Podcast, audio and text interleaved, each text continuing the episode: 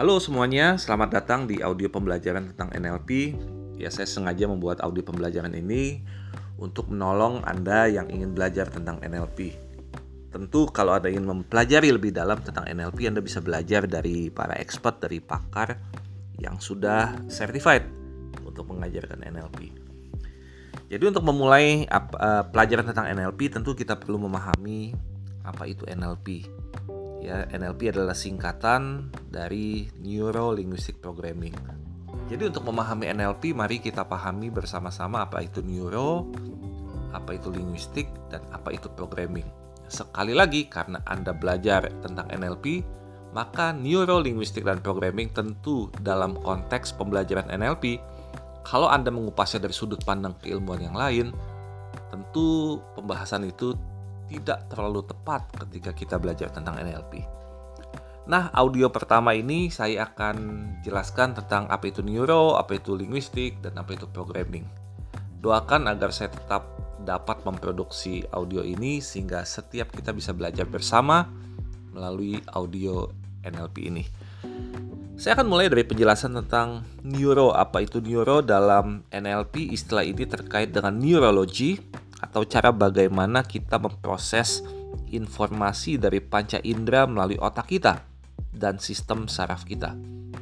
Kemudian tentang linguistik dikatakan bahwa istilah ini terkait pada penggunaan bahasa bukan sekedar kata-kata.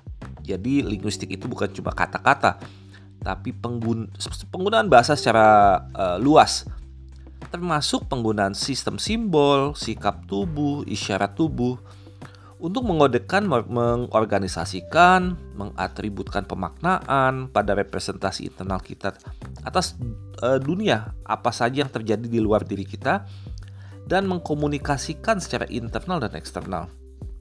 Kemudian yang terakhir tentang programming.